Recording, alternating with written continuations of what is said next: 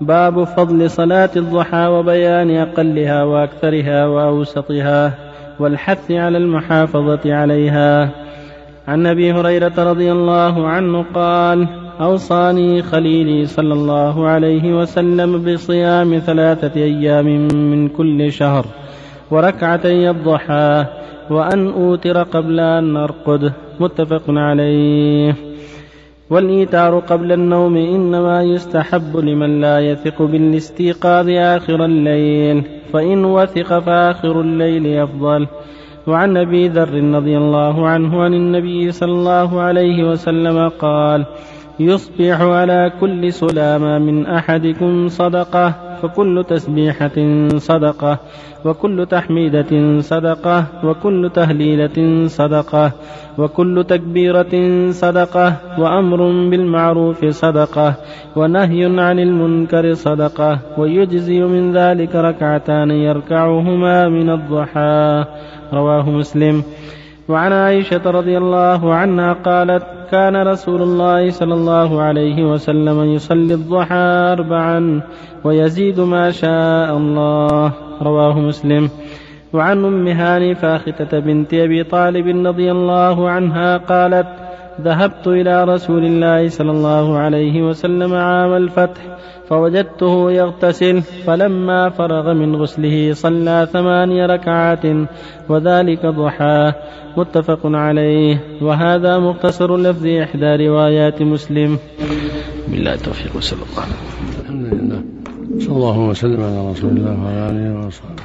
أما بعد هذه الأحاديث كلها تدل على شرعية صلاة الضحى. صلاة الضحى سنة مؤكدة وأقلها ركعتان. وما زاد فهو خير أربع أو ست أو ثمان أو أكثر كله خير لكن أقلها ركعتان. لما ثبت عنه صلى الله عليه وسلم أنه أوصى أبا هريرة وأبا الدرداء بركعتي الضحى. في رواية أبي الدرداء بصلاة الضحى صوم ثلاثة أيام من كل شهر والوتر قبل النوم. هذا سنة مؤكدة صلاة الضحى صيام ثلاثة أيام من كل شهر أوصى بها النبي صلى الله عليه وسلم جماعة. فهي مستحبة أو سنة وإن صامها أيام البيض كان أفضل. وإلا فيها مجزئة في جميع الشهر ثلاثة أيام ولا مفرقة. والوتر قبل النوم كذلك سنة قبل النوم إذا كان لا يثق بنفسه يخشى ألا يقوم. فالسنة يوتر قبل النوم. وأما من كانت عادته قيام آخر الليل ويستطيع فهذا أفضل. آخر الليل أفضل.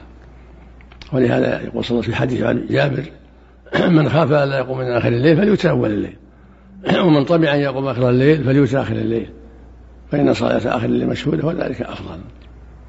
والنبي صلى الله عليه وسلم استقر وتره في آخر الليل كان أوتر في أول الليل وفي وسطه ثم استقر وتره وتهجده في آخر الليل عليه الصلاة والسلام.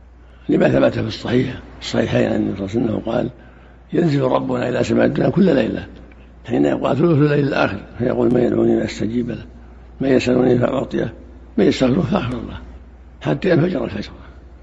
فهذا يدل على أن التهجد في الثلث الأخير أفضل لهذا التنزل. وهو تنزل يليق بالله لا يشابه خلقه سبحانه في شيء من صفته نزوله جل وعلا إلى سماء الدنيا واستواءه على العرش ومجيئه يوم القيامة كلها تليق بجلاله لا يشابه خلقه في شيء من صفاته سبحانه وتعالى. ولكن يستفاد من ذلك أن الوتر في أول الليل وفي وسطه وفي كله طيب. لكن في آخره لمن يسر له ذلك يكون أفضل وصلاة الضحى ما بين ارتفاع الشمس إلى وقوفها كل صلاة الضحى. من ارتفاعها قيد شبر قيد الرمح إلى أن تقف في وسط النهار في كبد السماء. هذا كله وقت صلاة الضحى. فإذا زالت إلى الغرب مالت دخل وقت الظهر.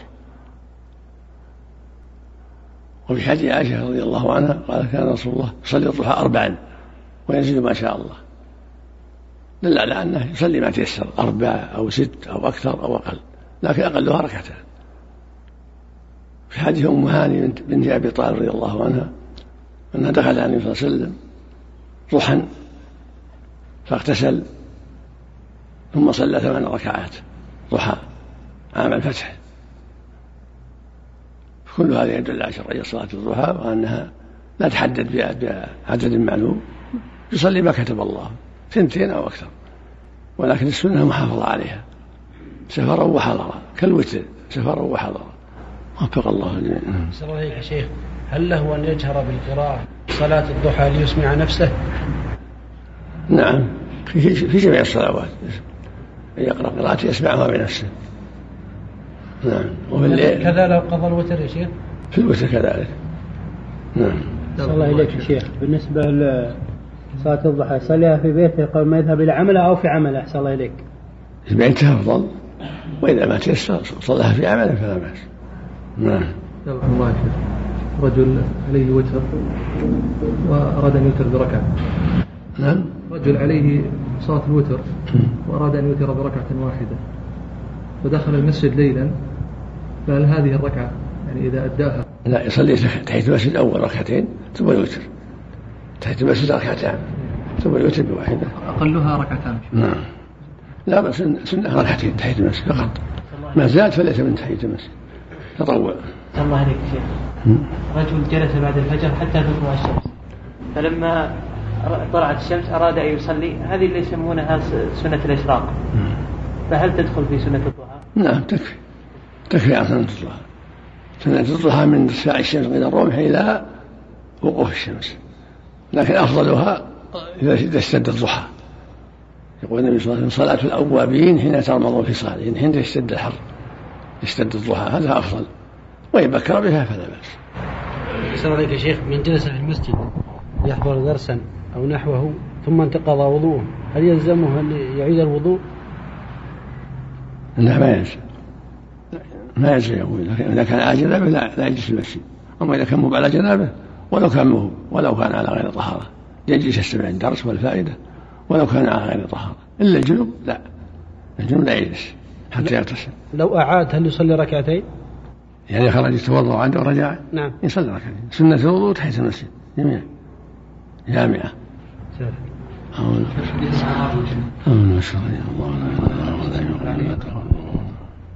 يدل على عدم الوجوب. يعني إن الصلوات خمس هي الواجب والبقيه سنه تحية المسجد وغيرها كلها سنة.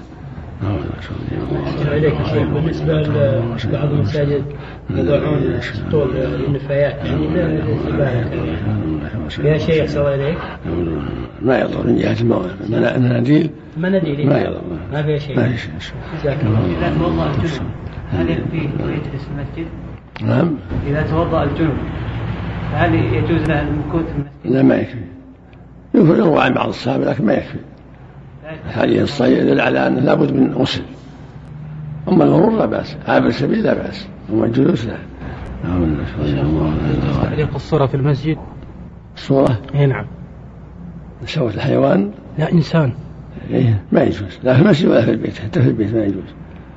سواء صورة إنسان ولا حيوان. كل مثل الجرائد هذه اللي تصور فيه ها؟ مثل الجرائد اللي تعلق فيه لا ما يجوز. إشارات إذا صارت عنده يمسح رأسه ولا يعلقها بالجدار.